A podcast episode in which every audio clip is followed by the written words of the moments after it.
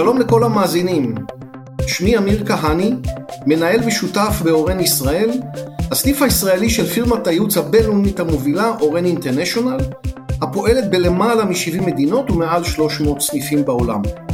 בתקופה האחרונה נושא הייצור תופס כותרות, ולכן הנושא שלנו היום הינו עסקה מעבר לים, אסטרטגיות פעולה בעסקאות בינלאומיות.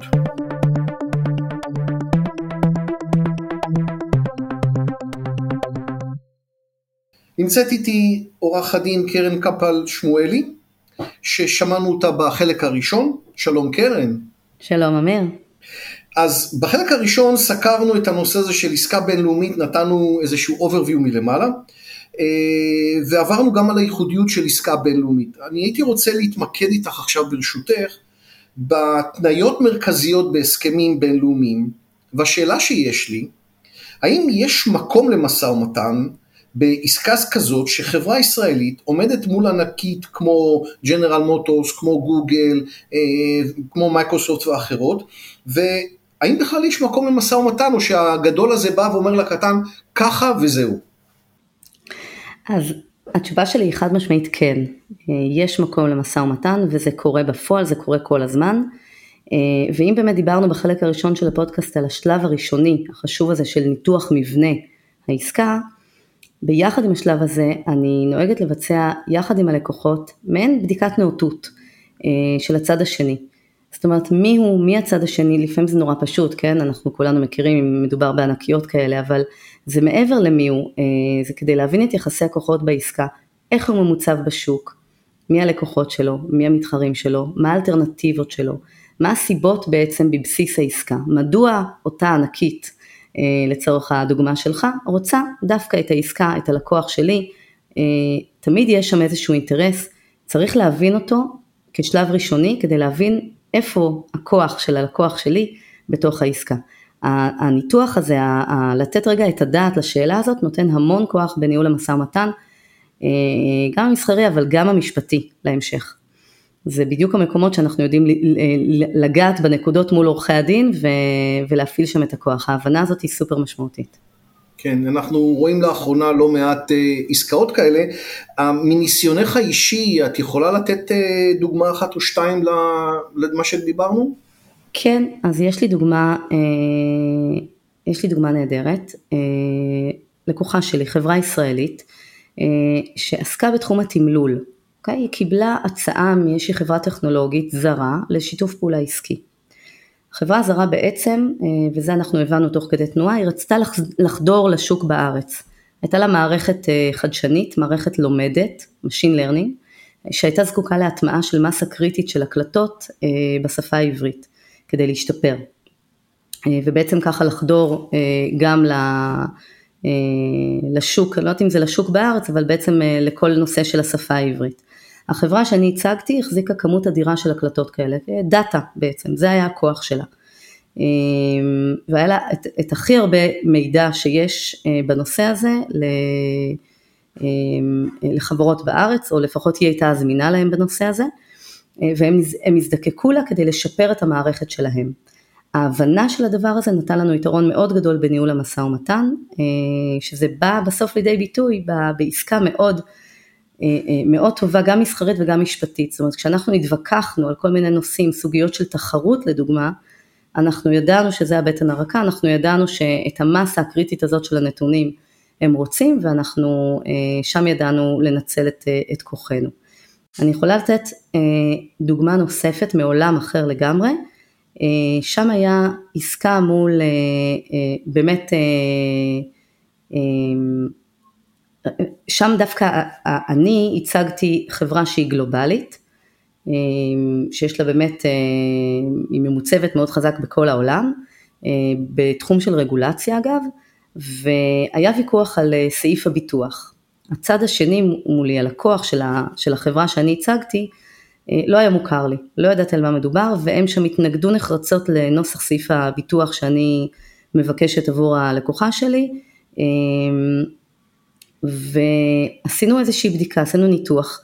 החברה שאני מייצגת לעתים עושה עסקאות מול חברות מאוד גדולות וסולבנטיות, ולעתים עושה עסקאות מול חברות שהן ממש בגדר סטארט-אפ. במקרה הנוכחי אנחנו הבנו שמדובר בחברה מאוד קטנה ואיזוטרית, ומתוך המקום הזה אני, אני ידעתי להתעקש על ניסוח סעיף ביטוח, ידעתי שהם צריכים אותנו יותר ממה שאנחנו צריכים אותם, ידעתי שזה סיכון שאני לא מוכנה לקחת עבור לקוח שלי כשמדובר בצד שהוא חברה שהיא סטארט-אפ, שהיא מחר יכולה להיות חדלת פירעון ופשוט להיסגר, ולכן אני עמדתי על זה שהצד השני יכיל גם את אותו סעיף ביטוח, וגם שהלקוח שלי יהיה מוטב בפוליסה שלו, כדי להבטיח את התשלום במקרה של איזשהו נזק, וזה לדוגמה סעיף שלא, אני לא חולמת ואני בפועל גם לא מקבלת, כשאני עושה מסע ומתן מול, לצורך העניין, מול General Motors או מול, מול אינטל, הם לא מכניסים. אז יש פה, יש פה יתרון, יש יתרון לגודל. אם אני ג'נרל מוטורס, אני מקופף אותך, את, הרוח, את הנרכש, לפי איך שאני רוצה. אבל... זה לא רק יתרון לגודל, אמיר, אני, אני אחדד, במקרה הנוכחי זה יתרון לגודל, במקרה הקודם שתיארתי, זה ממש צורך אמיתי, זה הבנה של ה... של הבטן הרכה של כל אחד מהצדדים והצורך שלו בעסקה, ובהתאם לזה אנחנו יודעים, יודעים ללחוץ. זה לא תמיד, לא תמיד הגודל קובע. אז רגע, אז הגודל לא תמיד קובע, ותלוי גם מי מייצג אותי, אבל אני בתור בעל חברה, אני יודע לנהל משא ומתן כלכלי, רוצה שקל יותר, שקל פחות, רוצה שוטף פלוס X, שוטף פלוס Y, לא משנה מה. ואז יש את כל המילים והניסוחים המשפטיים, ואני רואה את העורך הדין שלי יושבת מולי, ומתווכחת. על איפה זה בא? מה, על מה אתם מתווכחים במשא ומתן המשפטי? שורה, זה שורה, יש חוזים, יש הסכמים, הכל ידוע, הכל מעוך, על מה אתם מתווכחים? שאלה מעולה. אז באמת כל עסקה בינלאומית, באמת כל עסקה, אבל בעיקר עסקאות הבינלאומיות, כוללות סט של סעיפים משפטיים, שהם באמת הכרחיים. אנחנו כמעט תמיד נדון בכולם, אנחנו לא נוותר עליהם, אני, רק כדי לסבר את אוזני המאזינים, אנחנו מדברים על סעיפים של מצגים משפטיים, שכל צד מתבקש לתת בעסקה, סעיפים של שמירה על סודיות, והגנה על קניין רוחני של כל צד בעסקה, הגבלת אחריות, מה שנקרא limitation of liability, סעיפים של שיפוי, סעיפים של, שקשורים לאופן יישוב הסכסוך, וסמכות השיפוט שתחול על הצדדים, אז באמת, זה סט הסעיפים, מה שקראת לו, שעליו אנחנו מתווכחים, ותתפלא, יש המון על מה להתווכח, כי זה נכון שכל הסכם אתה תראה את אותם כותרות של סעיפים, אבל הסעיפים האלה מנוסחים כל כך שונה, בצורה מאוד מאוד, שיכולה להיות מאוד משמעותית לצדדים בעסקה, ו- ו- ושם אנחנו מתווכחים. אני אתן לך דוגמה, סעיף המצגים, שהוא נראה לכאורה מאוד סטנדרטי, אני חברה כזאת, ואני רשאי להתקשר, ואני מספק שירותים כאלה וכאלה. לעתים מדובר על סעיפים, על מצגים כל כך מרחיקי לכת, שבקלות יכולים להכניס את הלקוח שלי אה, להפרה. אה, אם כתוב לדוגמה שאני אה, מספק את השירותים ברמה הגבוהה ביותר, אה, שאפשר לספק ב- בתעשייה או משהו מהסוג הזה, זה ניסוח שהוא מעט מרחיק לכת, אני לא רוצה להיות שם, כי תמיד אפשר להתווכח, זה לא באמת הרמה הגבוהה ביותר, אולי יש עוד איזשהו מתחרב שנותן רמה אחת טיפה מעל, אני לא רוצה להיות שם. אה, אז גם המצגים המשפטיים צריכים להיות סבירים, ועוגנים, וזו רק הדוגמה הקלה, מה שנקרא, אם אני לוקחת את סעיף הגבלת האחריות, אוקיי? זה סעיף שמופיע בכל הסכם, ובאמת הרעיון בבסיס הסעיף הזה הוא לגדר את הסיכון בעסקה, עבור שני הצדדים, אבל יש המון דרכים לעשות את זה, והסעיף הזה מנוסח באמת, ב, אני חושבת אינסוף ורסיות, אנחנו יכולים לתחום את גבול האחריות המקסימלי, שכל צד מוכן לקחת על עצמו בעסקה. Okay? לא תמיד, לא תמיד הרכיב הזה בתוך סעיף הגבלת האחריות בכלל קיים, ולא תמיד, גם אם הוא קיים, לא תמיד הוא סימטרי. אגב, הוא לא תמיד באמת יכול להיות סימטרי. אני הרבה פעמים נמצאת בסיטואציה שאני מסבירה לצד השני, שהחשיפה שלי, של הלקוח שלי בעסקה, בהסכם, כאין או כאף, היא, היא לא דומה לחשיפה ש, ש, ש, שהצד השני, בעצם לסיכון שהצד השני לוקח בהתקשרות יחד איתי.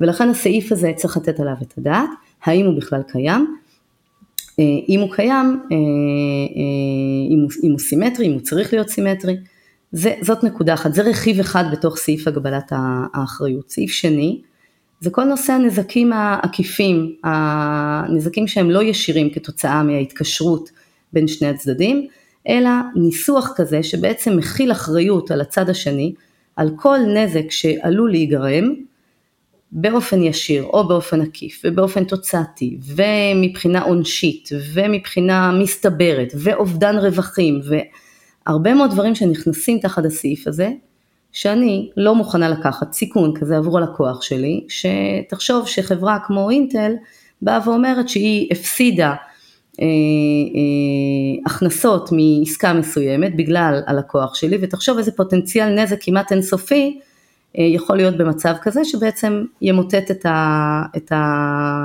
אה, את הצד השני לעסקה. לא בשביל זה אנחנו עושים עסקאות. אחת המטרות המשמעותיות של עסקה, של הסכם בין שני צדדים, זה לגדר את הסיכון, לגדר את האחריות שכל צד לוקח, וזה סופר קריטי כשאנחנו בזירה הבינלאומית, כשהיקף הנזקים העקיפים באמת יכול להיות אינסופי. יש, אני אגלה לכם סוד, יש עוד טריק מאוד ידוע בתוך הסעיפים האלה של הגבלת האחריות, שבעצם באים ואומרים, מין מחריגים כמה סעיפים מהסעיף הזה, אומרים, למעט הסעיפים האלו והאלו, האחריות לא תעלה על סכום X. ואז הלקוח שלי אומר, יופי, נהדר, הנה, האחריות לא תעלה על סכום X, אבל רגע, מה החרגנו שם? למעט הסעיפים האלו והאלו, על מה מדובר? אם מדובר על סעיף סודיות, לדוגמה, ואולי גם קניין רוחני, אני חיה עם זה בשלום, זה הוגן. אבל הרבה פעמים מכניסים בתוך הסעיף הזה, גם את סעיף השיפוי, וגם למעט במקרה של הפרת חוזה, או כל מיני דברים כאלה שבעצם רוקנו מתוכן את כל הסעיף. כי הלכה למעשה התוצאה של המשפט המתפלפל הזה, זה שאין פה הגבלת אחריות, והחשיפה היא אינסופית. ועל זה אנחנו מתפלפלים, אמירה. זה סופר חשוב. על זה אתם מתווכחים. אז אני, אני רוצה לשאול אותך שאלה קצת מהצד שלי כלקוח. אני רואה מצב שבו מצד אחד חברה כמו אינטל רוצה להשקיע בסכום שבחיים לא הייתי צופה, ומצד שני אני יושב עם העורך הדין שלי קרן, והיא אומרת לי, אתה לא נכנס לעסקה הזאת, כי ככה וככה וככה וככה. איך את מנהלת איתי משא ומתן, כמישהו שמבקש את עזרתך, אבל רוצה את הכסף של החברה הרוכשת? הרי זו דילמה מטורפת. נכון. מה אני עושה? מה את עושה? לא מה אני עושה. מה כן. את עושה? אני קודם כל מנהלת את היחסים עם הלקוחות שלי באינטגריטי מאוד מאוד גבוה, ולפני זה שאני רוצה שתהיה לי עסקה, שתהיה עסקה ויהיה לי שכר טרחה, אני מאוד מאוד חשוב לי שהלקוח שלי יעשה מה שנקרא עסקה מיודעת, עסקה שמתבססת על כל המידע וכל הסיכונים שיכולים להיות בתוך העסקה הזאת. התהליך הזה לא נועד להפחיד את הלקוח, אני חושבת, אני גם תמיד אומרת, אתה בעל הבית, אני אומרת ללקוחות שלי, אתה מחליט בסוף, אני פה רק מייעצת. אבל חשוב לי שההחלטה הזאת היא באמת תהיה החלטה מיודעת, החלטה מושכלת, ועוד דבר אני אגיד, החיים ובטח ובטח עולם המשפט הוא לא שחור ולבן. זאת אומרת, הרבה פעמים ברוב המקרים אפשר למצוא פתרונות מאוד יצירתיים למחלוקות, גם למחלוקות האלה שתיארתי פה, ואנחנו מוצאים את ה... את ה... זה איזון מאוד מאוד דק, בין היכולת שלי להסביר ללקוח איפה הסיכון שלו, וההבנה של הלקוח האם הוא צועד איתי, כמה גב הוא נותן לי, כמה גיבוי משפטי הוא נותן לי, אני לפני שאני נכנסת למשא ומתן, אני יודעת היטב את גבולות הגזרה שלי, אני לא אפוצץ עסקה עבור לקוח, אין לי את המנדט לזה, אבל אני בהחלט יודעת עד כמה אני יכולה להרחיק לכת ולהתגמש, ולקחת איזשהו סיכון בתוך הניסוח הזה עבור הלקוח, ואיפה הקווים האדומים. זה הרבה אמון, זה עבודה אה, מאוד צפופה מול הלקוח, ברמת השיתוף והניתוח והאפיון וכל הדברים שדיברנו עליהם קודם, אה, וככה מגיעים לתוצאה מטיבה. אם את מצליחה לעשות את זה, שפו. אה, תראי, היה לי מקרה לאחרונה, אה, מקרה אמיתי שלי, שבו הייתי במשא ומתן עם גוף אה, במזרח הרחוק, והוא אומר, השיפוט אצלי, ואני אומר, השיפוט אצלי, הוא לא רוצה להגיע אליי, כי הוא יודע, הוא יודע שהוא יפסיד, אני לא רוצה להגיע אליו, כי אני בטוח שאני אפסיד, ופה אנחנו עומדים, מה אתה התממליצה לי, מה לגבי מקום השיפוט? אוקיי, okay. זה באמת אחת הנקודות הכואבות או קריטיות בתוך ההסכם הזה, הרבה פעמים הצדדים דווקא לא נותנים על זה את הדעת, אבל אני כעורך הדין נותנת על זה את הדעת, זה קצת מורכב, אני, אני אנסה להסביר.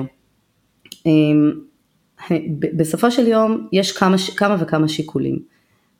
בעיניי קודם כל עדיף כעיקרון על, זה לא להיות לא במגרש הביתי שלי ולא במגרש הביתי שלו. זאת אומרת, אפשר לתת איזשהו אה, פתרון ביניים, איזושהי מדינה שהיא ניטרלית, אה, ולבוא ולהגיד ששם אנחנו נדיין במקרה ויהיה איזשהו סכסוך בינינו.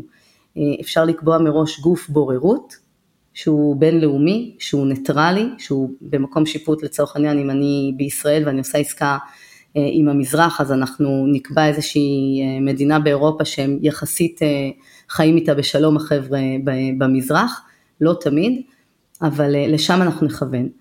אפשרות אחרת, וזה אם אנחנו לא יוצאים ראש מה, מהדרך הזו, הרבה פעמים התשובה היא יותר קלה ממה שאתה חושב, כי אני ישבתי השבוע עם לקוח שרצה להקים איזושהי שותפות באזור, במדינות רוסיה, מדינות חבר העמים. ואני שאלתי אותו בסופו של יום, ממה נפשך? האם אתה חושש שיתבעו אותך, או אתה חושש שלא ישלמו לך, ואז אתה תרצה לתבוע? זה אומר לי, האמת, אני חושש שלא ישלמו לי, אני, אני רוצה לתבוע. אז אנחנו בעצם בגישה התקפית, להבדיל מגישה הגנתית. אז אמרתי לו, תשמע, מה ייתן לך? ואומר לי הלקוח, תשמעי, מה שאני ארצה הוא יעשה, אם אני ארצה שזה יהיה הדין פה בישראל, זה יהיה הדין פה בישראל, אז מה אכפת לי, אז אני אקבע את הדין פה בישראל. אמרתי לו, תשמע, לא בהכרח שיצא לך טוב מזה שתקבע את הדין פה בישראל, אתה תתבע אותו פה בישראל, הוא נמצא אי שם רחוק, הוא לא יבוא לידיין, תצטרך לעשות לו המצאה מחוץ לתחום, הוא לא יגיע, אתה תקבל פסק דין בהיעדר, ואתה תצטרך לרוץ ולתבוע אותו שם, ולחפש אותו וכו' וכו'. יכול להיות שדווקא בשיקול הזה, בניתוח הזה של המצב, יותר קל ויותר פרקטי, להשאיר את סמכות השיפוט שם, לדעת שבמקרים מסוימים, מקרים חריגים, כמובן וזה אחרי שעברנו את נושא הבוררות וכו', במקרה, במקרה הקצה, הקיצון הזה, אתה לוקח עורך דין מקומי, ואתה מגיש נגדו שם תביעה, ואתה מיד מטיל עליו עיקול ועושה את הכל, ו- ובעצם אתה סוגר עליו ב- בשפה פשוטה בצורה הזאת. כי, כי, כי, כי פרקטית זאת הדרך בעצם להוציא מלקוח בסופו של יום כסף, מאשר להרגיש חזק שבהסכם ניצחתי וקיבלתי סמכות שיפוט פה בישראל, אבל פרקטית זה לא בהכרח ישרת אותי ברגע האמת. אז גם, גם אלה שיקולים. כמובן שצריך לקבוע את שפת ההידיינות, כי במקרה הזה, אם כל המסמכים צריכים לעבור לשפה רוסית, אז אנחנו בבעיה, עלות של תרגומים נוטריונים שמאוד מייקרים את ההליך, מעבר לכל השיקולים הרגילים שמייקרים את התהליך המשפטי בעסקה שכזאת, ולכן סמכות השיפוט יכולה להיות גם במקום, ה... בסמכות המקומית של הצד השני לעסקה, אבל לפחות לגדר בדיוק את הדין שיחול, ואת השפה שאיתה אנחנו נדיין, וכך אני בעצם מגדרת שוב את הסיכונים שלי, המטרה כאמור לגדר את הסיכון. יפה.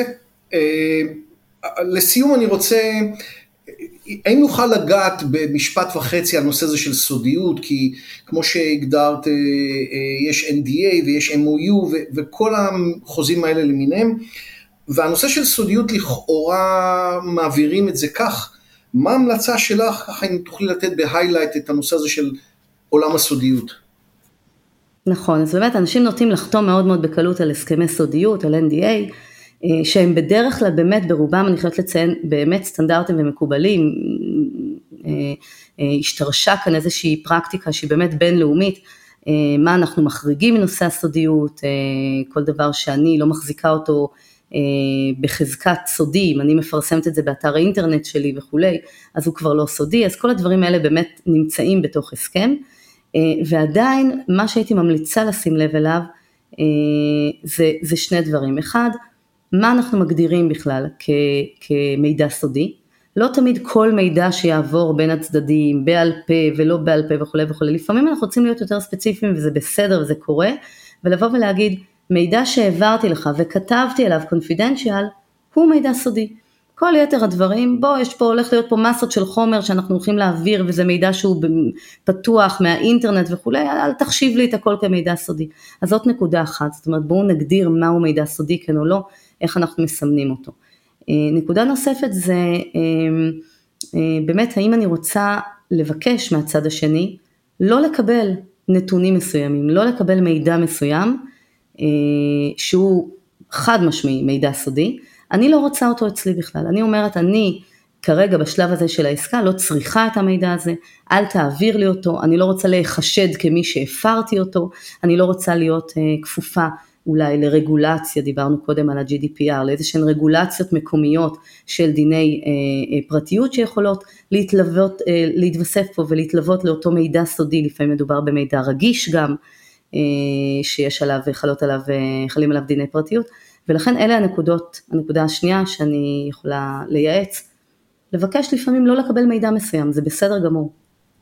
כן, יפה. אז אנחנו לקראת סיום, אני רוצה ברשותך לסכם את הדברים מלמעלה.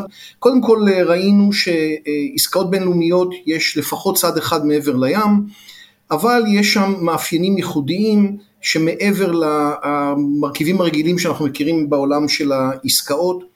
אנחנו גילינו כמה חשוב לבצע ניתוח צרכים ומטרות של הלקוח שלנו, על מנת שנוכל להתאים לו קודם כל את מבנה העסקה ואופייה, ולאחר מכן לרדת לעומק הדברים בניסוח ההסכמות המסחריות והסעיפים המשפטיים, כמו גם בחירת המנגנונים הנדרשים לשמירה על האינטרס והכסף של הלקוח שלנו. גם התרשמנו שעסקאות כאלה יכולות להיות מסוכנות, מעבר לסיכונים הרגילים שאנחנו מכירים, דבר שדורש למעשה היכרות, העמקה וזהירות, בניסוח סעיפים מסוימים, במיוחד לעסקאות מעבר לים, ולא פחות חשוב, כמה הכרחי ליטול ייעוץ וייצוג משפטי כבר ברגעיו הראשונים של המשא ומתן, ואני חושב שאני אחדד את זה, כמה חשוב להרים טלפון לעורך הדין ולבקש את השירותים ישר עם הטלפון הראשון. אז קרן, אני רוצה לומר לך הרבה תודה, תודה רבה על הידע הרב ששיתפת אותנו. תודה רבה, אמיר. הנושא מאוד חשוב להצלחת פעולות הייצוא, לפעילויות הייצוא שאנחנו מתמודדים איתם היום. אני רוצה להודות לכם המאזינים על שהייתם עמנו, אתם מוזמנים להעביר אלינו את הנושאים אשר אינכם מעוניינים לשמוע בהמשך. שלום, תודה ולהתראות בפרקים הבאים.